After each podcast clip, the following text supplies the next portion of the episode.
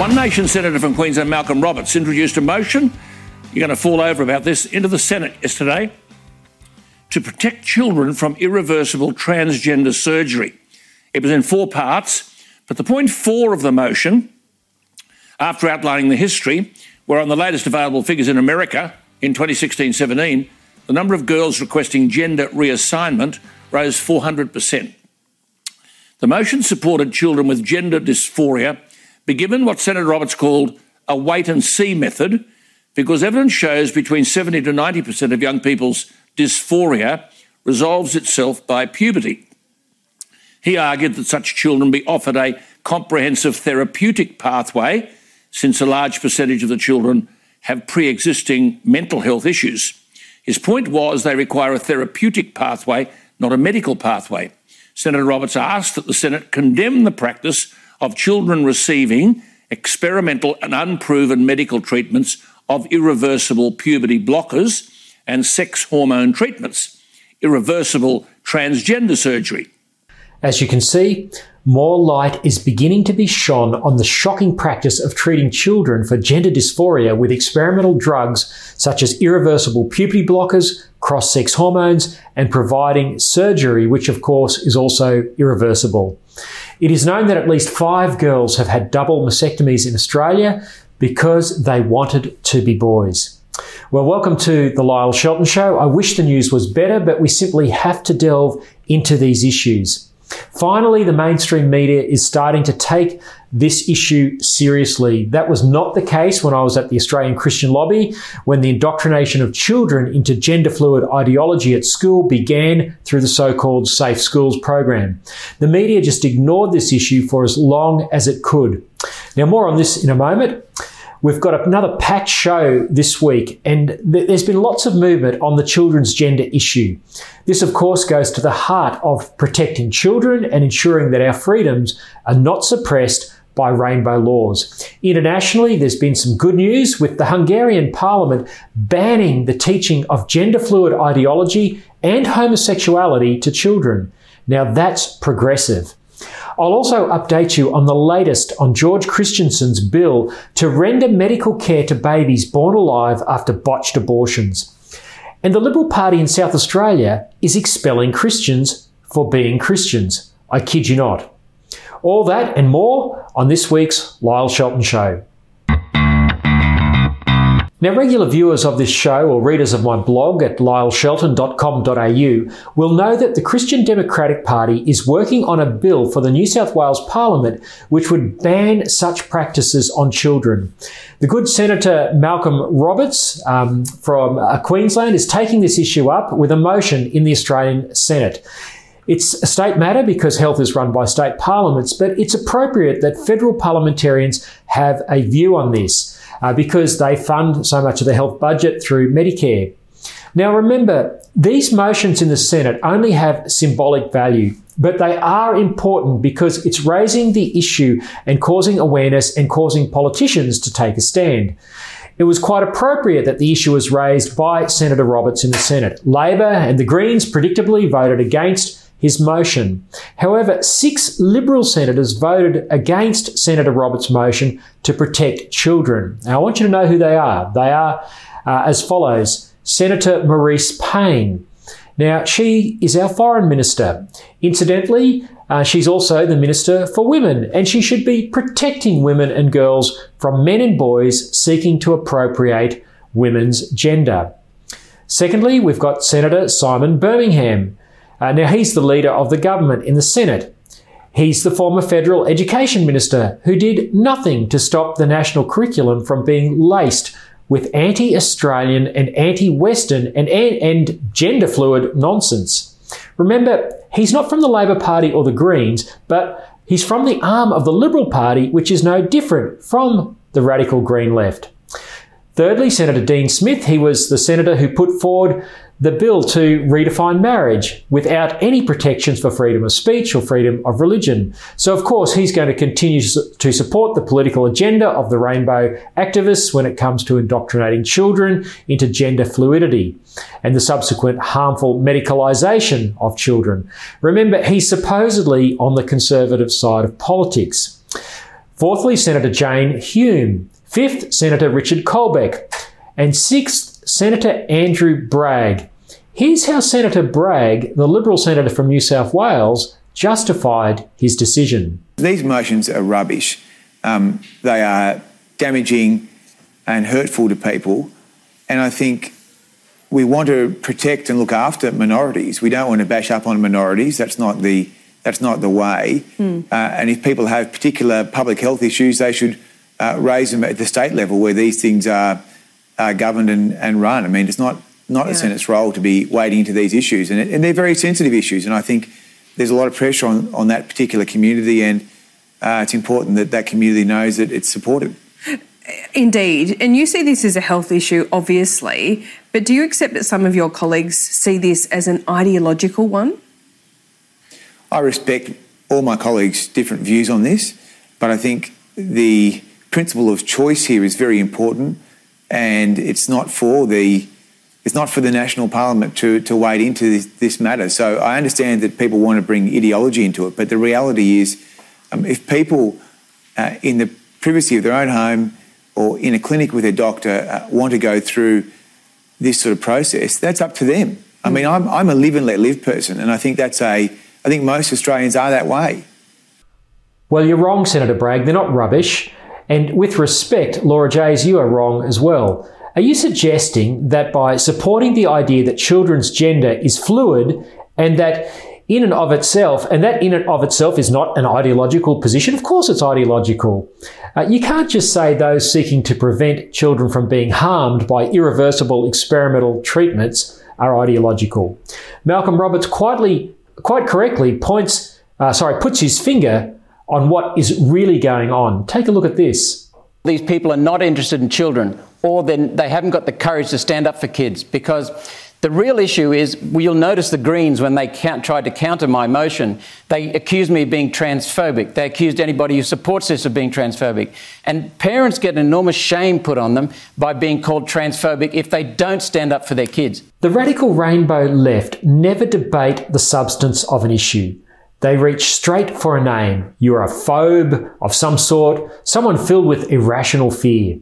It's time they stopped using that tactic. It's not debate, it's demonisation, and it has no place in the public discourse. Without good debate, we can't get good policy. Bad policy leads to harm, and in this case, we're harming a generation of children with the lie that their gender is fluid and that chemicals and surgery with lifelong consequences can help them. It can't. Well, the mainstream media demonise the Hungarian president Viktor Orban. They say he is far right, an authoritarian, too close to Vladimir Putin, and a racist for refusing to open his borders. Now, I don't follow Hungarian politics close enough to know if all of this is true or whether this is simply the fake news media doing its thing against conservatives. I'm sure Orban has his faults. Certainly, former Prime Minister Tony Abbott didn't think Orban had the cheese touch insomuch as he was happy to speak in Budapest in 2019, praising Hungary's family friendly policies. With Europe's birth rate plummeting, Hungary has implemented several family friendly initiatives, including, as Abbott pointed out, waiving household debt for larger families and for not taxing at all mothers of four children, uh, among other uh, family friendly measures. Hungary is fighting the real extinction rebellion, and along with Poland, stood firm against the European Union's demands for same sex marriage. Its latest move is to ban the teaching of homosexuality and LGBT gender fluid ideology to children. Hallelujah! Finally, some politicians with some courage. Meeting in their majestic Parliament House on the banks of the Danube River, Hungary's National Assembly voted 157 to 1 to protect children from rainbow indoctrination at school. It was opposed by one independent. Surely they all can't be homophobes and bigots. A measure of just how inappropriate rainbow culture is for children, all ages actually, was a rainbow flag waving drag queen providing an upskirting moment for the Associated Press photographer. All this at a time when countries like Australia are grappling with the objectification of women and girls and rape culture. But this is how rainbow activists make their case to legislators wrestling with children's policy. These people are not only tone deaf to the aspirations of mainstream mums and dads, they are a threat to the flourishing of their children. No wonder the vote was 157 to 1. Here in Australia, under uh, Conservative New South Wales and federal governments, rainbow activists have free run of the classroom and of the teachers' staff rooms. The Morrison government's new $7 million The Good Society program is worse than the so-called Safe Schools program. The Australian Christian Lobby's Martin Iles lifts the lid. It will set your hair on fire. And the New South Wales Education Minister, Sarah Mitchell, remains hopelessly out of her depth as she boasts about safe schools having apparently been abolished, but can't explain why gender fluid ideology keeps popping up in her schools. The New South Wales government and the Morrison government say they are against safe schools, yet they seem powerless in the face of activists indoctrinating our children. We should follow Hungary's example and protect children from radical rainbow, gender fluid, and sexual concepts in the classroom. Legislation might be the only way. Christian people, uh, of course, uh, are very much the fabric of the Liberal Party. Robert Menzies himself was a Christian, spoke a lot about his faith. Uh, without the need to bring that into policy decisions, the church and so forth, but certainly the Judeo Christian framework of the Liberal Party is sound, it is relevant, and it is needed. Well, that was the Liberal Senator for South Australia, Alex Antic, defending the right of Christians to be members of the Liberal Party. I kid you not. Fresh from shepherding through abortion to birth and euthanasia legislation, the South Australian Liberal Party is now expelling Christians. 150 Christians have been turfed, and another 400 have been issued show cause notices as to why they should not be kicked out. Sir Robert Menzies, whom Senator Antic just reminded the Sky News audience, was a Christian and a staunch defender of Christianity. He would be rolling in his grave. The fault line in the Liberal Party, not just in South Australia but nationwide, is between its conservative base and so called moderate factional players. Now, moderate is a terrible descriptor of people who vote for babies to be ripped apart in their mother's wombs, for suicide to become healthcare, and for children to be taught that their gender is fluid. But these are the people now controlling most state divisions of the Liberal Party. John Howard's broad church has become intolerably narrow. It's a battle for the soul of the party, which once stood for the values of Sir Robert. Any reading of the collections of speeches published in recent years by the Liberal Party's think tank, the Menzies Research Centre, would confirm how un-Menzian today's factional warlords are. The good news is there are a few brave Liberal parliamentarians pushing back.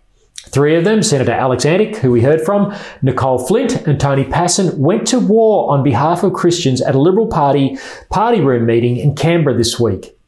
The message to Christians coming out of the Liberal Party in South Australia is clear. You are not welcome, Pasin told the MPs. Imagine if Liberals were kicking Muslims out. Now, I've had my own travails with the Liberal Party, or the Liberal National Party as it's called in Queensland. After running for the Senate in 2019 with uh, Cory Bernardi's now defunct Australian Conservatives, I sought readmission to the LNP. Despite urgings from senior LNP people to rejoin the party, my application was rejected on multiple times over more than 18 months.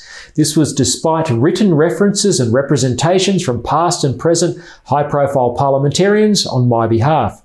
Sadly, the power brokers kept the gate firmly shut. It is why when Reverend Fred Nile reached out to me in March that I made the, that it made sense to me to move to Sydney to succeed him in the Christian Democratic Party. The woke left's dominance of our politics, culture, media, and academia means that it is necessary for Christians and conservatives to join the battle for ideas. There is no better place than as a member of a right of centre political party. The Liberals' drift to the left needs to be arrested as a matter of urgency. And so, actually, Lyle, um, one thing that your book has actually spawned me to do is uh, uh, to work on a private member's bill uh, to ensure that there is medical assistance for infants born alive. Even if that is a fruitless exercise, that is something I'm going to put before the Parliament. A bill to require medical practitioners to provide a child born alive during a late term abortion with medical care has now been finalised and is set to be introduced into the Parliament on Monday. A notice of intention to introduce the bill has been lodged by my good friend, the federal member for Dawson, George Christensen, and it will be seconded by the new member, sorry, by the member for New England, Barnaby Joyce. George kindly credited the inspiration for the bill to reading my book, I kid you not, Notes from 20 Years in the Trenches of the Culture Wars. In it, I tell the story of uh, courageous state Liberal MPs Dr. Mark Robinson and Nick Goiran, who blew the whistle on babies born alive and left to die after botched abortions. Launching my book in Brisbane last July, George, as you just heard, promised to introduce a bill to remedy this. He has kept his promise. George said some, uh, said some final additions had been made uh, to his private member's bill, which is titled the Human Rights Children Born Alive Act 2021. In pursuit of the law, George is asking his parliamentary colleagues and, in fact, our entire community to consider the painful question what happens to a child born alive during a late term abortion? The uncomfortable truth is the child is left to die. This bill remedies the fact uh, in Australia uh, that we breach international agreements that we are a signatory of the International Convention on the Rights of the Child and the International Covenant on Civil and Political Rights. Both of these recognise the right to life and the right to access to life saving healthcare services. The bill makes it an offence not to provide life saving treatment and it's punishable with penalties higher than $400,000 for health practitioners and higher for corporations. It could also see health practitioners who breach the law deregistered in Australia. Thanks, George, and thanks, Barnaby. We'll be praying for your colleagues to show some compassion in Canberra next week. As Prime Minister Scott Morrison jets back from Cornwall and uh, into home quarantine, it's worth pondering his wise words about the importance of the G7 Plus event which he attended. Before he flew out for England over a week ago, Morrison gave an important speech in Perth where he reflected on the meetings he was about to have with the world's most powerful leaders. This G7 meeting was held in the shadow of Communist China and the pain the uh, Communist Party has inflicted upon the world through its unleashing of COVID 19 and its economic and military bullying of other countries. Morrison used the more diplomatic word coercion, but we know what he means. In this context, he made the following important point about our desire for a world that values freedom, a rules based order, and respect for human rights over authoritarianism and autocracy. He said this We can't be casual about these values and beliefs. They are inextricably linked to our way of life in this country. We can't be passive about them. We can't expect others to advocate for us for them. We live them, we must speak up for them. Authoritarianism and autocracy flourish when there is no pushback. Sadly, the world has been late in waking up to the true agenda of the Chinese Communist Party. The positive of this uh, G7 Plus event is that this is no longer the case and the Free West is pushing back. That's really good news. But the principles Morrison enunciated don't just apply to external threats. Australia is equally being hollowed out from within by cultural Marxism and its identity politics. My concern with Morrison has been his reluctance to engage the culture wars. He quite deliberately sat on the side of the same sex marriage campaign. After stating his position, he left the campaigning to others, which meant our side lacked political firepower as Malcolm Turnbull and Christopher Pyne and others from the Liberal Party campaigned for same sex marriage. They sustained a debate while Morrison and other supporters of the true definition of marriage sat on the sidelines. If only he had not been casual about these beliefs and values and had spoken up. Because today our children are being overwhelmed by a flood of rainbow, gender fluid, and radical sexual indoctrination at school. And sadly, as Martin Iles from the Australian Christian Lobby has revealed, the Morrison government is funding the latest iteration of this to the tune of $7 million. Here's what it teaches your children. The curriculum is quite simple. It is dedicated to deconstructing gender. To quote one resource, it says there are individual personalities, not genders. So children are taught that there is nothing that is intrinsically male or intrinsically female. Now, I don't believe for a moment that our Christian Prime Minister is aware of the Good Society program for children, as it is called, but he should be. However, a failure to speak up consistently has led to rainbow activists continuing to run amok in the bureaucracy. Yes, we must stand up to external threats like the CCP, but equally, equally we must fight the enemy within. Sometimes that takes more will and courage, especially when the rainbow activists have infiltrated your own political party and public service. Our children are being indoctrinated and free speech is being crushed by the weaponization of flawed anti-discrimination laws. We are losing our nation. Think about children being led down a path of irreversible harm from experimental gender bending treatments such as puberty blockers and cross sex hormones. Think about freedom of speech and religion being suppressed in once free Australia. Then think about Morrison's words. We can't be casual about these values and beliefs. They are inextricably linked to our way of life in this country. We can't be passive about them. We can't expect others to advocate for us for them. We must live them. We must speak up for them. The failure of Conservative governments here in New South Wales and in Canberra to speak up means we are left with no choice. We have to get involved in politics because politics is getting involved with our children. To again borrow from the PM, we can't expect others to do this for us. We can't be passive. Well, before I go, a shout out to my good friend Dave Pellowe at uh, the Good Sauce News. Thanks to Dave and his team of volunteers for production of the Lyle Shelton Show. I couldn't bring this to you without their generous support. Please get behind the Good Sauce. Dave has a top lineup of contributors for all your conservative news and views. Don't forget, if you haven't read my book, uh, I kid you not, uh, Notes from 20 Years in the Trenches of the Culture Wars, it's available at lyleshelton.com.au. It's uh, an insider's look at how the radical left have gotten away with terrible public policy. Uh, it's an insight into how leaders have been silent and also gives some hope of how we can get ourselves out of this mess. And that starts by getting involved. This is not a time to sit on the sidelines. Please sign up at lyleshelton.com.au to keep in touch with me and the Christian Democratic Party and to become part of a growing movement of people that are committed to putting Christians into parliaments. Well, that's it for this week. Thanks so much for your company. Till next week, God bless. The Lyle Shelton Show is a production of The Good Sauce, hosted by Lyle Shelton. To watch, listen to, or read more content without the SJW PC fact filter, visit goodsauce.news. Good, S A U C E dot news.